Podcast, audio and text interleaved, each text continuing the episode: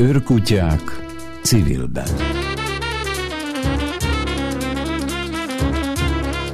Emberjogi érdekvédelmi szervezetek műsora minden szerdán 11-től 12 óráig.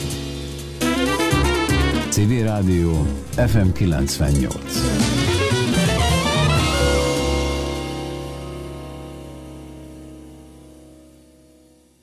Ez itt az Őrkutyák civilben, a Civil Rádióban. Lőrinc Marcel vagyok. A mai adásban Iványi Gáborral, a Magyarországi Evangéliumi Testvérközösség vezetőjével beszélgetek az egyházukat közvetve, illetve közvetlenül érintő eseményekről és hírekről. Jó reggelt, Iványi úr! Mi a helyzet az Oltalom Egyesület intézményeiben? Jó reggelt kívánok! Az Oltalom Karitatív Egyesületet 1988 végén hoztuk létre, és 89-ben jegyezte be a Magyar Bíróság, és azóta töretlenül végzi a szolgálatát. Először nagycsaládosokat támogattunk, aztán menekülteket, akik a szétrobbant közép-kelet-európai posztkommunista államokból igyekeztek a nyugati világ felé, és utána pedig, vagy a délszláv háború okozta nehézségek miatt voltak kénytelenek elhagyni a lakhelyüket, és aztán 90, 91 fordulóján különösen is a hajléktalanok felé voltunk kénytelenek fordulni, és ez azóta is megmaradt. Mindig el szoktam mondani, hogy 1990 karácsonyán adtuk át a, a Dank utcai intézményünknek az egyik alaksori részét, és az első vendégeink két férfi, egy nő és egy fehér patkány voltak. Azóta viszont a, a látogatottságunk lényegesen megnőtt, és ma itt a Dankó utcában nem csak a Dankó utca 9 szám alatt van éjszakai menhely, átmeneti szállás, népkonyha, kórház, rendelőintézet, fogászat, menekült szálló, rehabilitációs részleg, főleg alkoholbetegségből kilábalók számára, hanem a Dankó utca 15 szám alatt is ott az úgynevezett fűtött utca, ahol éjszakai menhely, illetve hát egy 24 órás fűtött nyáron, hát amennyire lehet fűtött uh-huh. nagy hangár van, aminek a befogadó képessége rugalmasan tágítható, és ott is van egy egészségügyi részleg, azoknak, akik nem kórházképesek és nem utcaképesek, és azon kívül pedig hát részben az oltalomhoz tartozik az, amit az oktatás területén végzünk, mert ott van például a főiskolánk udvarán a hajléktalan óvoda, és minden általános iskolánk is. Körülbelül 3000 gyerekünk van szerte az országban, mind nagyon nehéz, szegény háttérből jönnek, azok is élvezik az Oltalom Karitatív Egyesületnek a kiegészítő munkáját, hiszen itt nem a gyerekek fizetnek tandíjat, vagy a szüleik, hanem mi támogatunk körülbelül ezer családot, ami hát három-négy öt gyerekkel is esetleg még személyel felszorozható, szóval a támogatottaink száma igen magas, és ezért olyan különös és furcsa dolog, hogy ezt a nagy intézményi rendszert, amihez tartozik még öt idős otthon is, főiskolánk is van, ezt a nagy intézményi rendszert, ahol mint egy ezer ember dolgozik, kap fizetést, a kormány megpróbálja ellehetetleníteni, ami sok szempontból elfogadhatatlan és, és nem bölcs döntés, hiszen mi tényleg olyan munkát végzünk el, ami elsősorban a lakosság alsó egy százalékát érinti, és ez, ez is százezer ember, ott, ahol semmiféle jövedelem nincs, ahol a hajléktalanok is elhelyezkednek nagy többségükben, és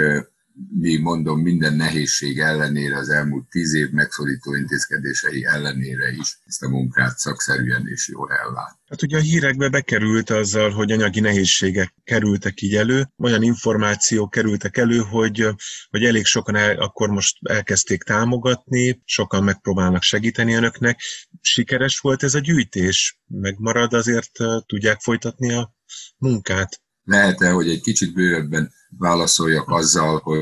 nehéz megértetni, hogy Ugye egyrészt ez egy nagy ellátórendszer, ami sok pénzbe kerül, mi körülbelül 4-4,5 milliárd forintból uh-huh. csináljuk meg a költségvetésünket, de ennek hát 50-60 százalék közötti része az, ami megvan, azáltal, hogy megkapjuk a, a normatívát. Most a normatív támogatást mindenki elvben megkapja, aki megfelel a feltételeknek, nagyon furcsa, hogy az utóbbi években mi ennek is egy csökkentett formáját kapjuk, de ez nem, nem fedezi az egész költséget. Na most, amivel ki lehet egészíteni, az a kiegészítő támogatás, hogy egyházi intézmények kapnak, vagy a pályázat, amihez ha minnyáján hozzáférnénk, és nem lenne itt is a, a kegyből való osztogatás az elsődleges szempont, akkor ezzel, és hát jó akaratú emberek adományaiból lehet, lehet a száz százalékot megpróbálni elérni. És a nehézségeink, amelyek nem voltak 2010 előtt, sőt nem voltak akkor se, amikor, amikor a Strasburgi Bíróságnál az alkotmánysértő hátrányos megkülönböztetésünk miatt indított perben nyertünk, és kaptunk kártérítést ezzel az összeggel, egyenesbe tudtuk hozni a költségvetésünket, és tartozásainkat ki tudtuk fizetni. Most 2017. januárjától újra semmit nem fizet a magyar állam ebben a, ebben a részben, és azt gondolja, hogy ez így rendben van,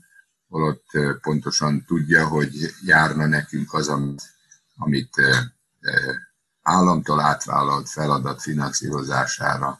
adnia kellene, és hát azt üzenték, most ha akarjuk a pénzünket, akkor pereljünk megint. Engem kicsit elszomorít és elgondolkoztat, hogy egy olyan országban élek, ahol államtól átvállalt feladatok ellátásához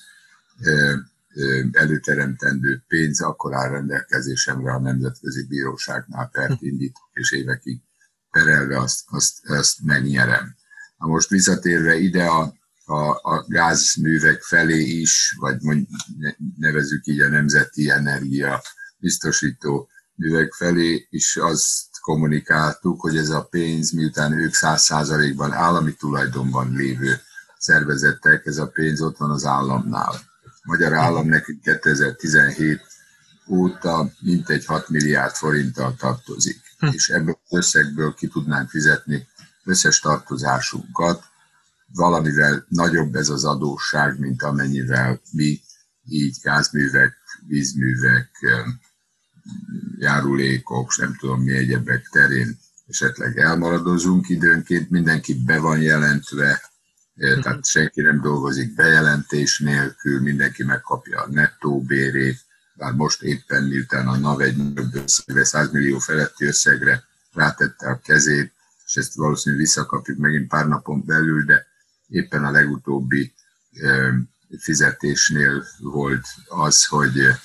hogy csak a 100 ezer forint alatti béreket tudtuk teljes egészében kifizetni, többiek pedig 100 ezer forintig kapták uh-huh. meg a bérüket, a fennmaradó részt pedig ezen a héten próbáljuk majd odaadni. Na most nagyon köszönjük azt a, azt a szeretetet és szolidaritást, amit tapasztaltunk sok mindenben, Egyrészt, amikor le kellett zárnunk tiltakozásul a, a gázcsapokhoz vezető útat, és a gázművek dolgozói végül, illetve vezetősége vezérigazgatói szinten kereste a megegyezést velünk, egy egyoldalú nyilatkozattal moratóriumot tettek jövő áprilisig a, a fűtési szezon végéig, ami nagyon rendben lévő dolog, hisz kiéletett ki, ki időt nyer, életet nyer, de hát mondtuk ezt, hogy, hogy akkor is ugyanúgy jelentkezni fognak a nehézségeink, amennyiben nem gondolja meg magát a kormány. Uh-huh. Ezért ez az egyoldalú nyilatkozat azt is tartalmazza, hogy amennyiben fizetési nehézség marad jövő áprilisra, akkor újra leülünk tárgyalni. De nagyon szépen gyűjtöttek is támogatóink, mint egy 6000 személy szervezet küldött adományt, amit én nem bátorítottam, meghat és köszönöm, de azt gondolom, hogy ezt nem túlterhelt, lelki adakozóknak kellene csinálniuk, hanem a kormánynak kéne odaadni azt, ami jár, és ez nem jutalom, ez nem többlet adomány, ez egyszerűen ö, ö, kiszámítva azt a összeget, amibe az ellátás belekerül, annak a 100%-ra való feljutatását jelenti. Mint mondtam, 2010-ig nekünk nem volt adósságunk, nem volt nyereségünk, uh-huh. mert ez az ellátás tipikusan nem olyan, akár az oktatást, akár a szociális munkát nézem, nem olyan, ami, ami ö, alkalmat adna arra, hogy az ember valamit, valamilyen egyéb célra, templomi célra, ilyen vádak értek bennünket, megnyertem minden ilyen pert, amit ebben indítottak.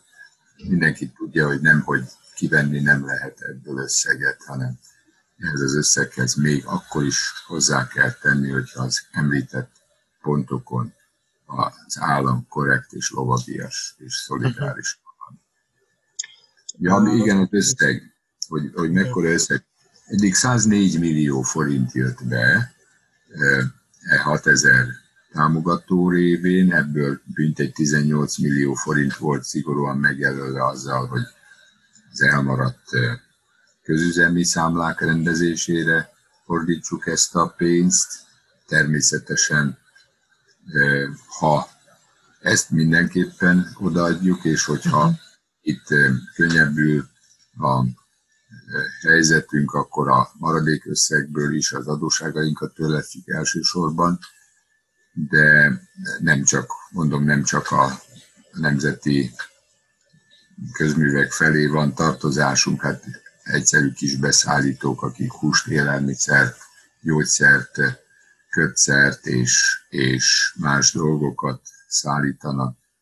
Nekünk ő feléjük is akadozik olykor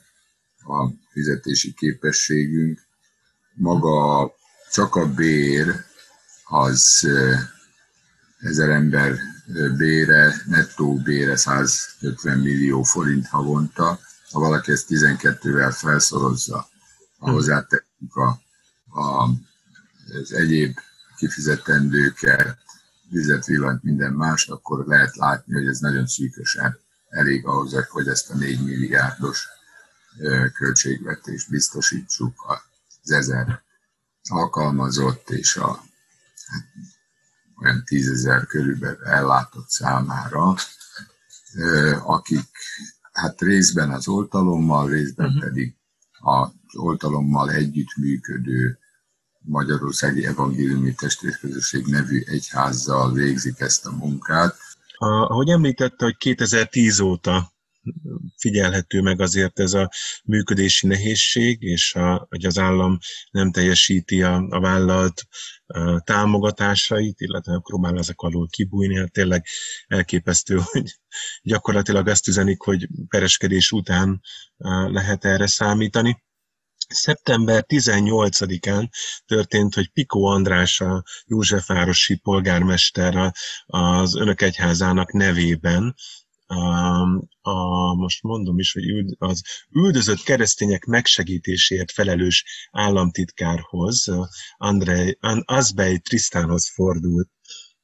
Ez egy érdekes kommunikációs csavar, ugye, hiszen a, tényleg a kormány ezt vállalta mert nagy mellénnyel üzeni a világnak, hogy Magyarország kormánya segíti a keresztényeket, a keresztény hitűeket, az ilyen vallási közösségeket. Kaptak erre választ? Volt ennek bármi hivatalos folyománya ennek a megkeresésnek? Mi semmiféle választ nem kaptunk az említett ritkán használt nevű úr, államtitkár nyílt levelet tett közzé, amiben azt hangsúlyozza, hogy ők mindig is a vallásszabadság pártján álltak, és felsorolja azokat az érdemeket, ami elbeszélés a probléma mellett. Ez körülbelül olyan, mintha ha volna egy pedagógus, vagy emberekkel foglalkozó személy, aki a munkahelyén maga lenne a, a megtestesült jóság, és otthon pedig bántalmazná a családját, és azt várná el, hogy azoknak, azokat a pillanatait rögzítsék, amikor őt a nagyvilág látja, és amikor nyilvánosság előtt szerepel. Tehát a nyilvánosság előtt propaganda céllal Szíriáig elmenően szomszédos országokban is számtalan egyházi intézményt újít fel a magyar állam, az egy másik kérdés, hogy ez kinek biztosít jó bevételt, munkahelyi lehetőséget, ezt is érdemes lenne vizsgálni, és ugyanakkor azt, hogy hogyan lehetséges, hogy az Magyar Alkotmánybíróság beleösszhangban a Velencei Bizottság és a Strasburgi Bíróság ugyanazokon a pontokon tekintette alkotmánysértőnek a Magyar Egyházi Törvényt, és várta el a Strasburgi Bíróság, hogy a magyar hatóság új és immár korrekt egyházi törvényt hozzon létre, erre cinikusan egy még gonoszabb törvényt csináltak, aminek a gyakorlása közben teljesen lehetetlen, hogy bárki, aki addig tisztességgel gyakorolta az egyházi tevékenységét, vagy ezután egyházként kívánja beegyeztetni magát, hogy az, az ezt a státuszt elnyerje. Mi ugye 1981-ben, tehát jóval a rendszerváltás előtt harcoltuk ki 8 év nagyon kemény küzdelmével azt, hogy azokat a gyülekezeteket, lelkészeket, akiket a metodista egyházból az akkori egypárti rendszer segítségével kiüldöztek. Azok, azok létrehozták ezt a kört, ami Magyarországi Evangéliumi Testvérközösség néven került, aztán 81. október 1-ével bejegyzésre, tehát majdnem 40 évvel ezelőtt, és, és nem csak elismert, hanem bevett egyházként jegyezték be. És most jön a rendszerváltó Fidesz, és túl azon, hogy 90-ben egy új és korszerű a jelenleginél sokkal összehasonlíthatatlanul jobb, előremutatóbb egyházi törvény született, a 90. évi negyedik törvény, amelyben Erdő Péter jelenlegi bíboros, én magam is, és mások szakértőként is dolgoztunk, mert az akkori utolsó német kormány, Miklós nem, a magyar kormány volt, csak a vezetője volt német, német Miklós nevében, ő egyébként nagyon érdekes, hogy az Egyesületi Törvény is abban az évben született, tehát a rendszerváltás sok jó törvény született, és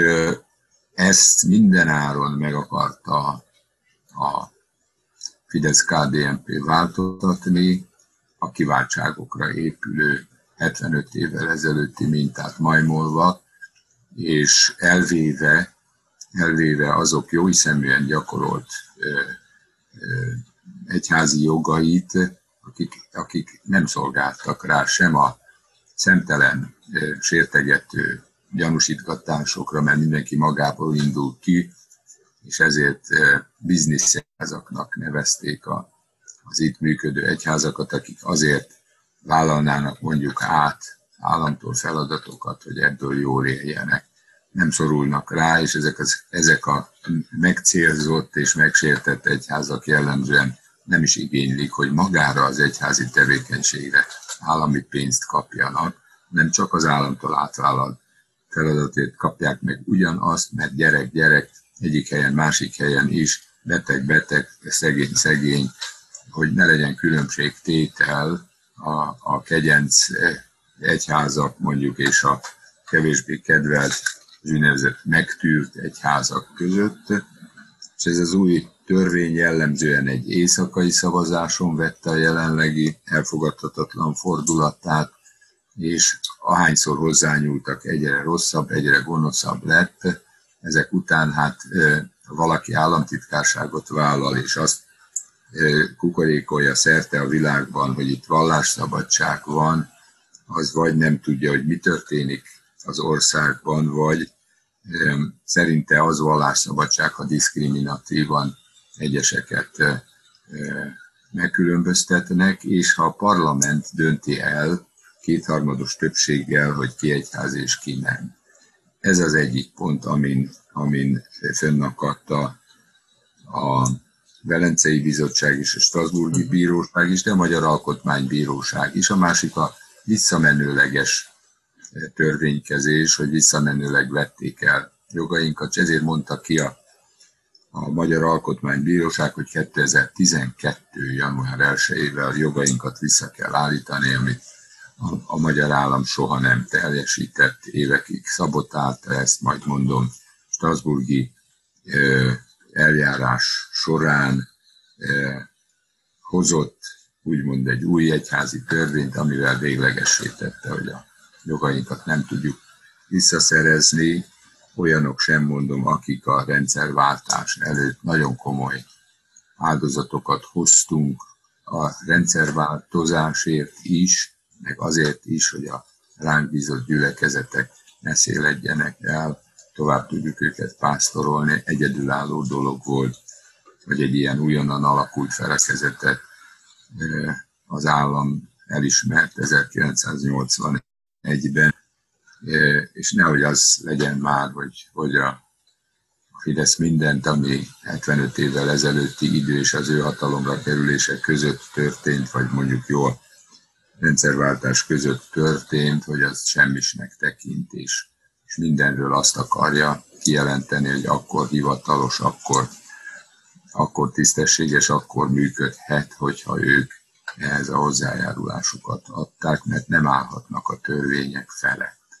Uh-huh. A jó, Jóisten sem áll a törvények felett, hanem betartja, és betartatja azt velünk. Tehát a szerződései, legyen szó akár az úgynevezett Ó szövetségről, akár az újról, arról szól, hogy Isten megállapodást köt az emberrel, és ezt mind a két fél betartja, és akkor harmonikus a hívő ember élete, és a két harmad az nem áll Isten felett, és nem áll az alapvető elvek felett, a kétharmad nem arról szól, hogy valakinek van joga ahhoz, hogy azt csináljon, amit akar, hanem valakinek nagyobb a felelőssége, hogy ezzel a megbizatással szélesebb körben tegye boldoggá és elviselhetővé a földi életet, hát a már-már rabszolgaságban élő vidéki szegénységet látva, ez, ez, ez nem e felé halad. Hát vidéken ugye, szavazókörökben nagyon sok helyen ott állnak, ahol nincs ellenzéki ítész a szavazatszámlálásnál ott állnak a szavazat leadó háta mögött, és nézik, hogy hova ígya be az X-et, ott a közmunka révén mindenki meg van fogva, mindenki mindenkit ismer, és nem csak mély szegénységben, hanem mély elnyomásban és tudatlanságban vannak ezek a vidéki emberek, és mi nem ezért váltottunk rendszert. Mi nem ezért hoztunk áldozatot, ezért, és nem, nem, nem ezt csinálták, ígérték, sugalták azok, akik most egyeduralomra törnek, és le akarják politikai ellenfeleiket gázolni. Tehát ennek a világnak meg kell szűnnie, és vissza kell jönnie a demokráciának. Itt nem, nem magán, magánbirodalmat kell létrehozni, vagy királyságot egy valaki uralma alatt, hanem köztársaságot, valamennyi társaságát, nem magántársaságokat, és akkor lesz jobb a szegényeknek is, akkor lesz tisztább a levegő, akkor nyerjük vissza a megbecsültségünket, alkalmasint a népek nagy csoportjában, az Unióban, amit nem, nem sértegetni, nem bántani, nem kigúnyolni, megvádolni kell. Micsoda buta dolog azt állítani, hogy az egész Unió Soros György befolyása alatt van egy 90 éves öreg úr, filantróp öreg úr, aki sokat áldozott azért, hogy itt ez a világ megváltozik, és demokrácia legyen, és aki sokat fektetett be abba, hogy a jelenlegi magyar miniszterelnök Orbán Viktor minél nagyszerűbben legyen képes arra, hogy, hogy eh, részt vegyen a politikában, és az ő kormányának több tagja, és környezetének több tagja nagyon komoly onnan kapott pénzeken juthatott külföldre másokat megelőzve, hogy a, a tanulmányait kiegészíthesse, ezt gyalázni, az egész országot tele szórni hazugságokkal és sértegetésekkel, és azóta is folyamatosan, folyamatosan mindenkit Soros Bérencnek nevezni, a biztosokat Európában, akik merik bírálni a magyar antidemokratikus rendszer. Ez méltatlan és az ember szomorúsággal tölti el, de mindez nem változtat semmit azon, hogy a feladat, amit elvállaltunk nem most, nem a rendszerváltás óta, hanem azelőtt az egy elvégzendő feladat, hiszen én például nem csak 90 óta végzem ezt a tevékenységet, 79-ben alapítottuk meg a SETÁT, még a, az áldott emlékű Soltot Iliával, másokkal együtt, de mielőtt a SETÁT megalapítottuk, már azelőtt is egymástól függetlenül végeztünk szociális munkát, és ebből nőtt ki nem csak a, a jelenlegi ellátórendszer, hanem még maga a, a szociális munka, mint szak, szakma is ennek a tanulságaiból, és ez az, amit a főiskolánk, a Vezli János Lelkészképző Főiskola például ilyen kiválóan, kiválóan oktat. Nagyon jó a híre az itt végzett diákoknak, nagyon színes, szerteágazó, alapos képzést adunk mindenki számára. És hát megragadom az alkalmat, hogy itt így rádió majd keresztül is megköszönjem mindenki anyagi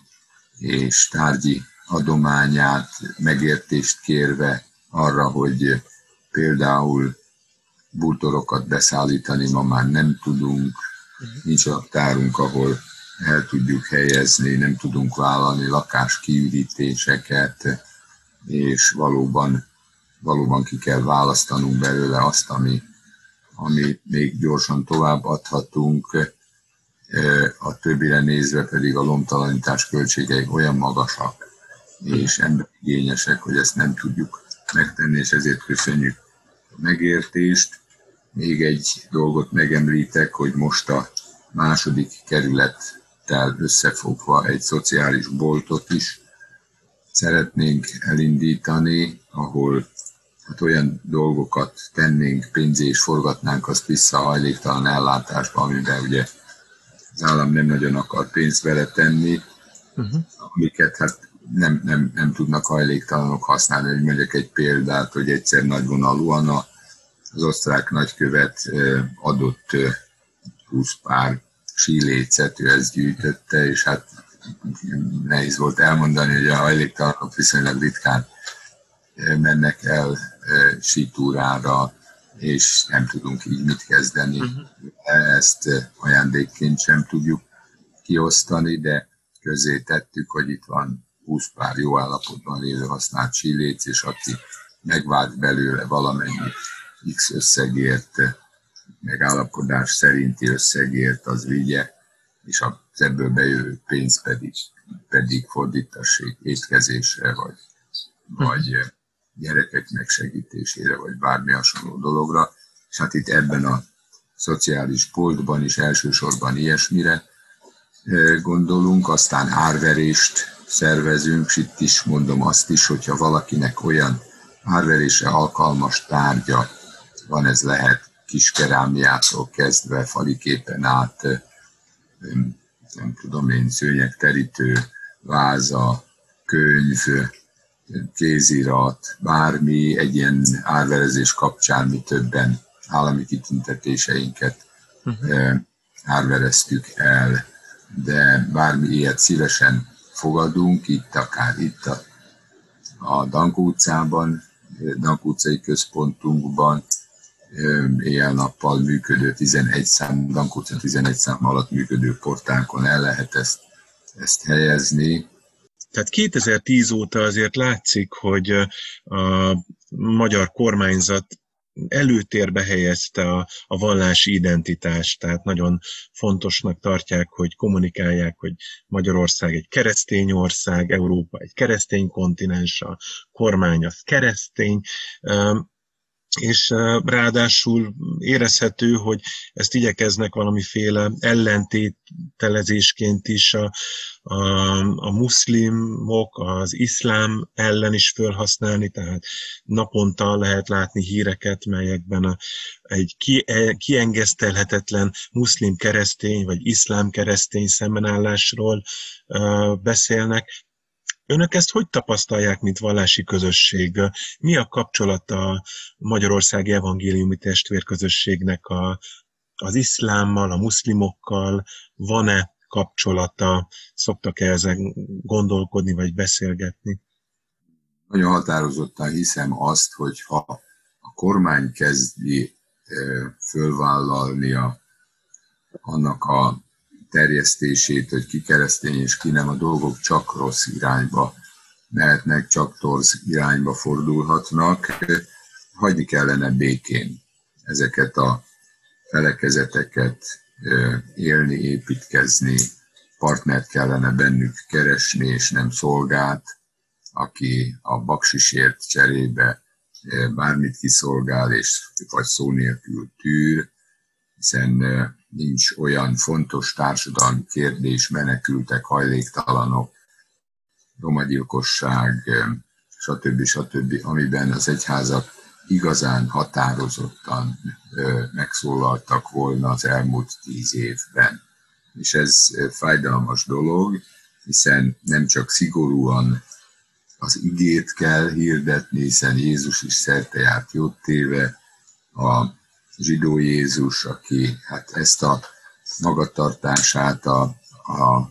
Tórából vezette, de ez volt az ő Bibliája, és ez a mi Bibliánknak is a kétharmada, és az összes etikai,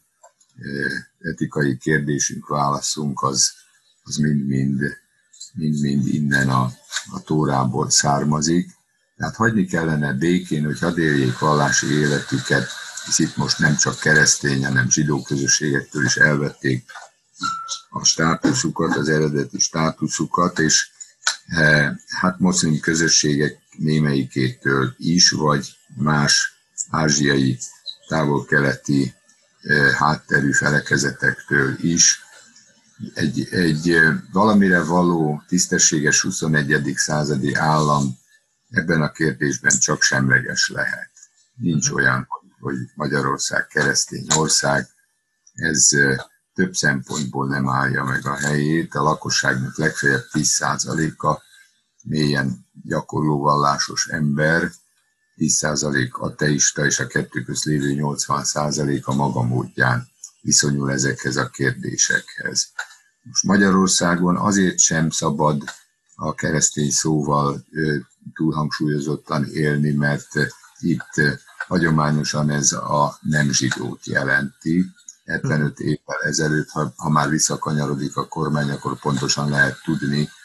hogy itt annak a kiélezése van a háttérben, és a Soros György elleni nemtelen támadások is ezt húzták alá, hogy itt össze kell zárnia egy, egy keresztény vélt többségnek, amely veszélyeztetve van, nincsen veszélyeztetve, a többség sosincs a kisebbség által veszélyeztetve, a többségnek több a lehetősége, joga, és meg kell védeni a kisebbségeket is. Most a másik, a, a, a muszlim közösségek kell kapcsolatos riogatás, hát ez a menekült kérdéssel van alapvetően összefüggésben és ebben is kétarcú a kormány, mert egyrészt isteníti azokat az autoriter volt posztszovjet államokat, ahol, ahol pedig az iszlám az erős vallás, és, és ahol kereszténynek lenni üldözött állapotot jelent, és ott mintha a kormány nem akarna keresztény templomokat felújítani, és nem akarna megjelenni a keresztények támaszaként, ez nem csak átlátszó és nevetséges, hanem, hanem megvetendő dolog is. Tehát nem kellene ebbe ilyen módon beleszólni, hm. mindenütt, mindenki felé lehet hirdetni, hogy vannak alapvető jogaink, és ezekhez hozzátartozik a, a, a vallási türelem, a sokszínűség tűrése, a vallási béke biztosítása, és hát rá kell bízni a közösségekre, hogy ők pedig maguk között tárgyalják meg a különbségeket. Mi az elmúlt években többször szerveztünk, vagy vettünk részt ilyen szervezésben, olyan alkalmakon, nagyon szép volt egy-két évvel ezelőtt, amikor, amikor teológus nők szervezésében jött létre egy zsidó-keresztény muszlim párbeszéd, ahol mindenki hozott valamit a maga értékeiből, ételeiből, és mindig, mindig ettünk közösen, és, és mindig annak a receptje és asztala szerint, aki a, a leggyengébb volt, és ezt, ezt így kellene csinálni, tehát nem szabad ráerőltetni senkire, hogy akár csak egyen is valami olyat, amit tilt az ő vallása, de hát amit benne örömét leli, az általános élelmiszer mindenki számára, és mi is fogyaszthattuk, és nagy örömmel voltunk így együtt velük, sok jó beszélgetés zajlott, és szeretnénk is folytatni, folytatni ezt a, ezt a közösséggyakorlást, ami megjelenik a mi, a mi hivatalos ö, nyilatkozatainkban is, minden szerdán fél hatkor meg lehet oldalainkon találni az online adásban a www.metegyház vagy megbékélés templom oldalakon azt az úgynevezett szabadság imát, amit felváltva, részeit felváltva mondják különböző emberek, van úgyhogy gyerekhang is megszólal benne, ami ami többek között arról szól, hogy tudjuk, érezzük, értjük, hogy nem mindenki gondolkodik végső kérdésekről, vallásról sem úgy, ahogy mi, és hogy ugyanakkor ugyanannak a, az egy Istennek vagyunk a teremtményei, egymásnak testvérei, és ez nem, nem kötelező és, és szigorúan vett azonosságot, jelent büntetéssel megszigorított azonosságot,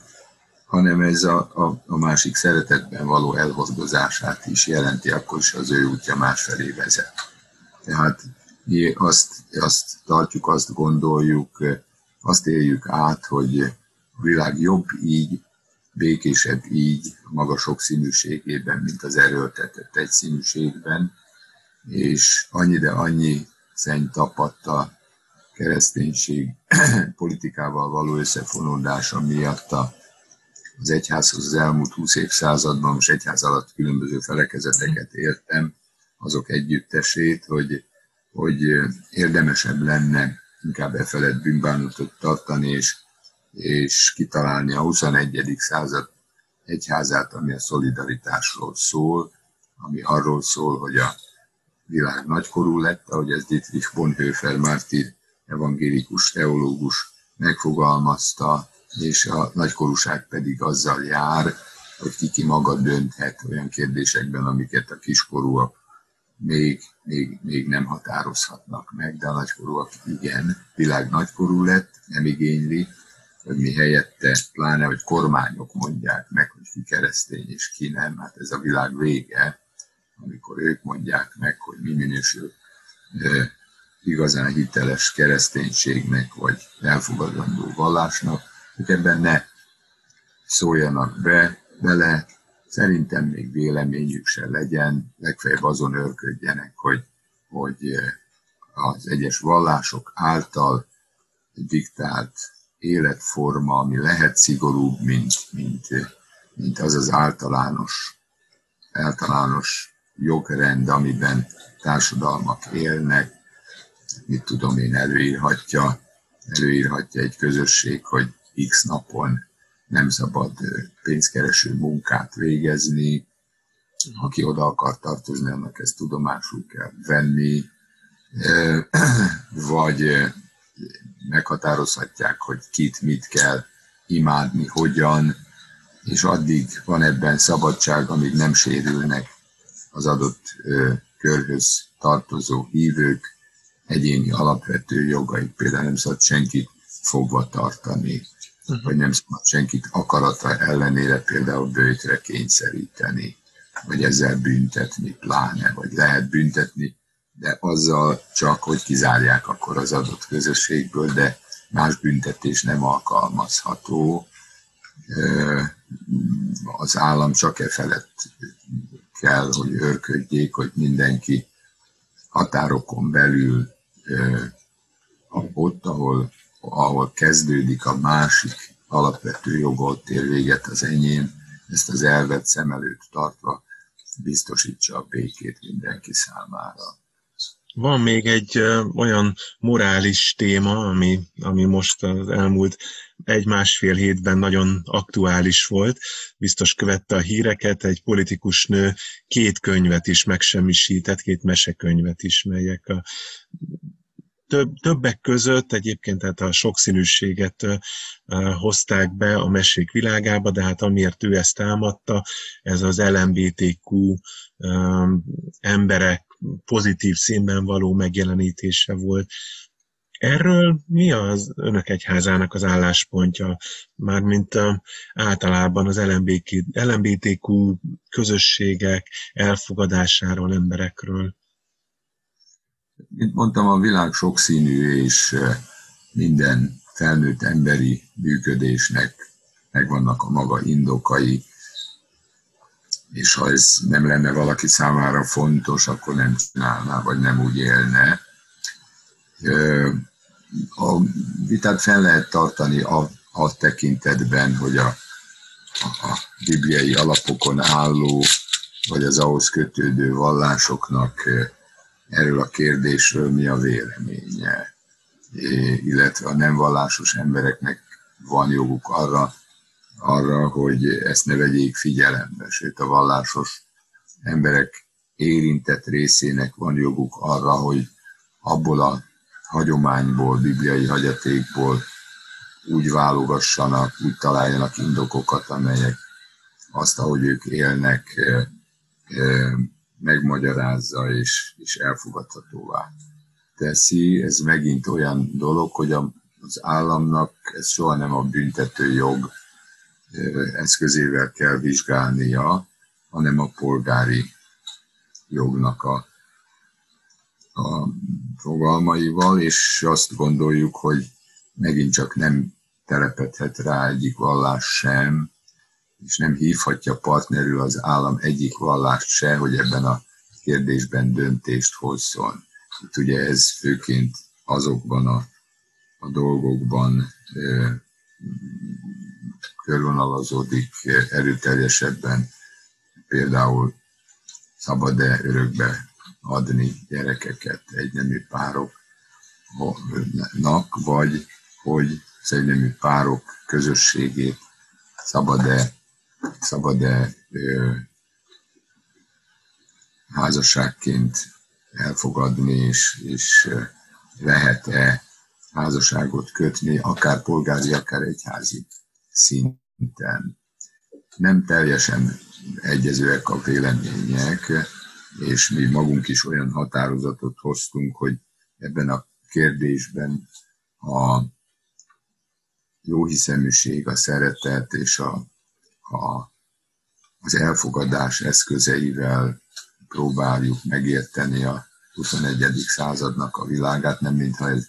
21. századi probléma lenne, csak uh-huh. Világ nyilvánosabb, hiszen az ókorban is ugyanúgy kérdés volt, volt ez.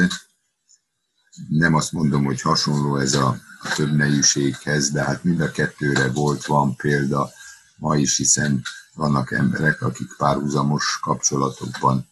élnek, ami teljesen legális volt uh-huh. ókor idején, de azt nem lehet, nyilván nem tartunk ott, és nem is javasolnánk, hogy, hogy, hogy változzon meg a polgári törvénykönyv és a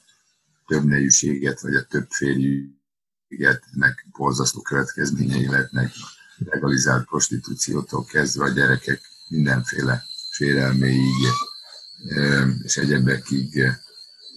világát megteremtse, de attól ez, ez még létezik, és, és a, az államnak nem szabad a dologról tudomást szereznie addig, amíg nincsen baj.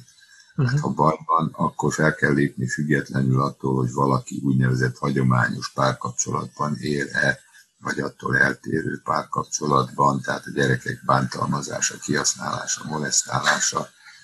az pontosan ugyanolyan probléma szokott lenni, sőt nagyobb probléma a, a hagyományos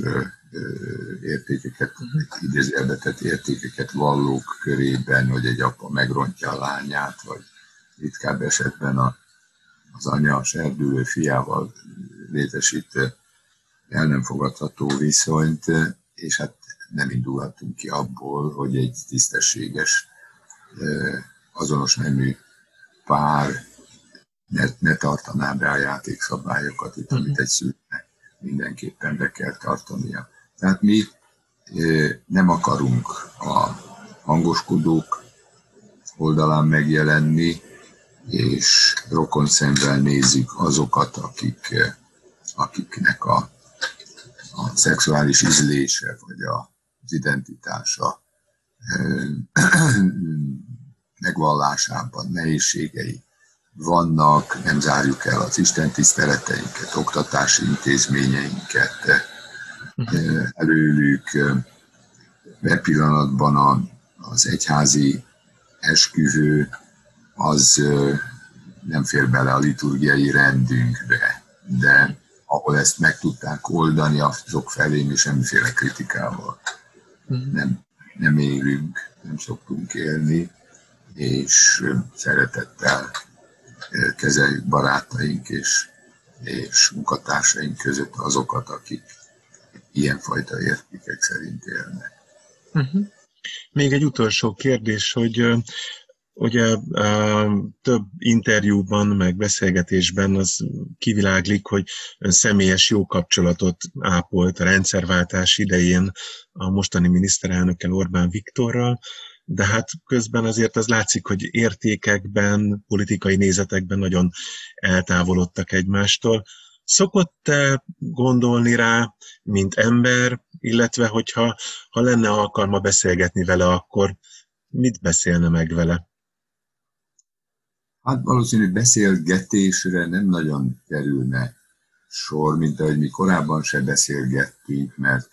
a Fidesz nagyon hamar, helyesen saját útját kereste, noha nagyon közel álltam nagyobb liberális párthoz, a Szabaddemokraták Szövetségéhez, amely aztán a rendszerváltás utáni harcokban felszívódott, elvérzett, és láthatóan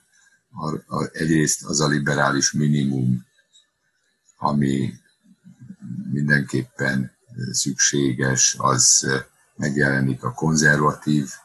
pártok normálisabb tagjainak a nézeteiben is, nem állnak szemben egymással mindenben a konzervatívok és a, a liberálisok, nagyon, nagyon olyan, olyan, olyan vékony a rés, mint mond, mondhatnám, a, mint férfi és nő között. Tehát, hogyha a genetika és más eszközök igénybevételével vizsgáljuk, akkor akkor nagyon-nagyon-nagyon kicsi a különbség, de mégis van és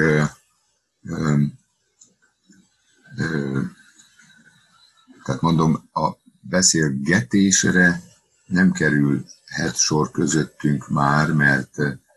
mert nincs, nincs olyan témánk, amiről beszélgethetnénk. Hajdan volt, mikor megkérdeztük egymástól, hogy hogy,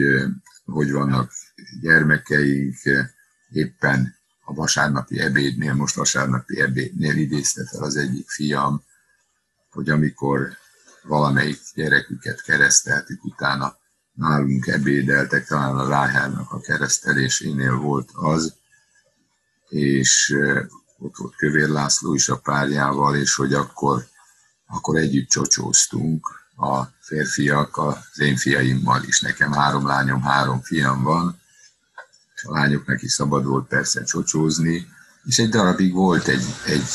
nem, nem nagyon szoros, de mégis ilyen beszélgetős kapcsolat, amiben meg lehetett kérdezni, hogy és mi van a gyerekekkel, hogy alakul a, az életük, merre felé fordulnak, és örültünk annak, ami a másik családjában történik.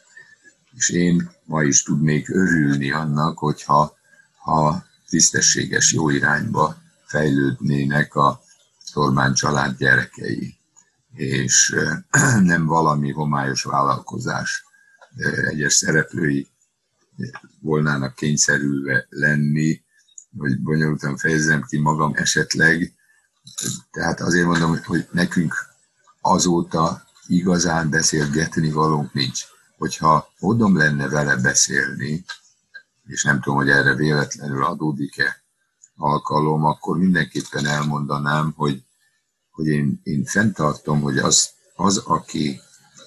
a hatalommal visszaél, az, aki játszik mások szabadságával, aki lejárató kampányt indít, aki elveszi mások jogait, aki saját képére formál egy egész országot, aki egy nép nevében indít olyan háborút, most egyelőre csak elméleti szinten, de verseny fegyverkezéssel, és ez egy más, egy ijesztő dolog, indít környező népek ellen. Ez puskaporos hordón ül, elfogadhatatlan dolgot csinál, és ebből a Biblia szavaival, amíg lehet, meg kell térni, és van egy pont, ami után nincs megtérés, úgy, ahogy a fáraó számára nem volt,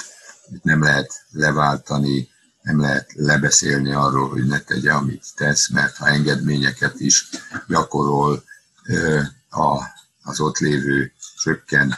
szabadságjogokkal rendelkező nép számára, valójában ezt mindig kiátsza, soha nem lehet számítani arra, hogy betartja, amit ígért, és, és újabb és újabb megszorítások és megkeményítések vannak. Szinte szó szerint csinálja azt Orbán Viktor, amit a fáraó tesz, és ennek a vége csak bukás lehet, és ha én azt mondtam, hogy az üdvösségével játszik, vagy ne gondolja azt, hogy a kárhozat az egy mese, és van ennek földi változata is, ami nem fizikai kínokban, hanem, hanem generációkat is érintő megszégyenülésben szokott megnyilvánulni, akkor csak folytassa azt, amit elkezdett, de ha nem, akkor, akkor villámgyorsan változtasson ezen, térjen meg, és minimálisan mondjon le arról a hatalomról, amit ha nem tud tisztességesen gyakorolni, akkor le kell mondani, át kell adni valakinek, aki ezt megpróbálhatja jobban elvégezni. Hát sokszor említem, hogy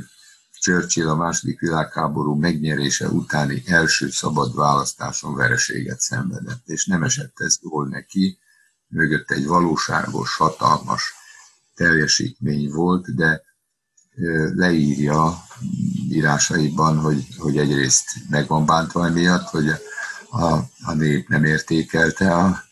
teljesítményét, másrészt viszont örül, hogy a demokrácia működik, és a, a demokratikus alapjogok azok ö, sérületlenek maradtak, és ha az ő példája mutatja ezt, akkor ő ennek örül. Most nem lehet abból kiindulni, hogy akkor a haza van ellenzékben, ha egyes személyek nem a hatalom csúcsán vannak, hanem kénytelenek átmeneti időre, hát minimum négy évre, vagy egy,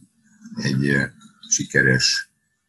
időközi választás időszakára átengedni a hatalmat. A hatalom nem egy örök adomány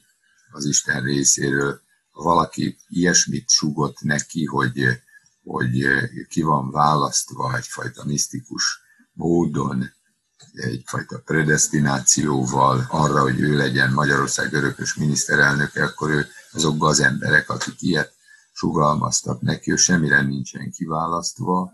őnek egy lehetősége adódott arra, hogy, hogy, hogy határozott koncepcióval rendelkező, nem a magas elitből érkező fiatal emberként megvalósítsa önmagát, és létrehozzon valami emlékezeteset, de hát el kéne gondolkodnia azon, hogy kár lenne a történelem könyvek azt a három sort, amit egy-egy ilyen időszakra szentelnek, akként fogalmazzák meg, hogy és volt egy időszak, amiben soha nem látott korrupció és jogfosztás zajlott, és mindezt a, az Európai Unió kénytelen volt tehetetlenül szemlélni, vagy azért, mert bizonyos szempontból ők is olyan romlottak, és anyagi megfontolás áll emögött, hogy a saját iparuknak a zavartalan előnyomulása érdekében szükség van arra az olcsó munkaerőre is, és kedvező politikai környezetre, amiben a, a törvényeket azt szerint fúrják, faragják, ahogy az ő érdekei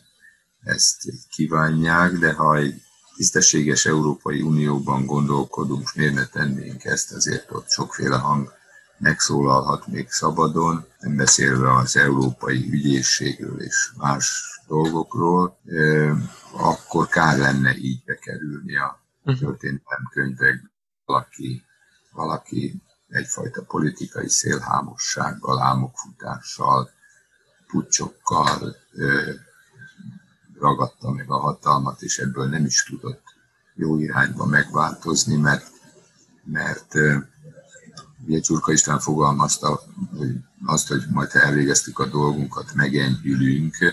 hát itt is az ember azt kérdezi, hogy mire még az újabb és újabb kegyetlenkedések és, és jogtiprások, hát mikor lesz ebből megenyhülés, és hol jön a konszolidációnak az időszaka, talán nem jöhet addig, amíg igazságtalanság van. Tessék visszaállítani azt, amit rendszerváltás idején még együtt hittünk, együtt akartunk, és miért együtt vonultunk az utcára, vagy kerültünk be a parlamentbe, amitől, amitől nagyon-nagyon-nagyon messzire, messzire elsodródott Orbán Viktor is, és azok, akik, akik szerint így politizál egy vérbeli politikus, ez a progresszív politika, én ebben nem hiszek. A politikusnak is szabad és kell tisztességesnek lennie, gyors válaszokat kell adni, esetleg másokat megelőző módon, de nem azért, hogy a hatalmat mindenáron megtartsa, hanem azért, hogy a világ működőképes maradjon. Nagyon szépen köszönöm, Iványi úr, ezt a beszélgetést. Köszönöm szépen.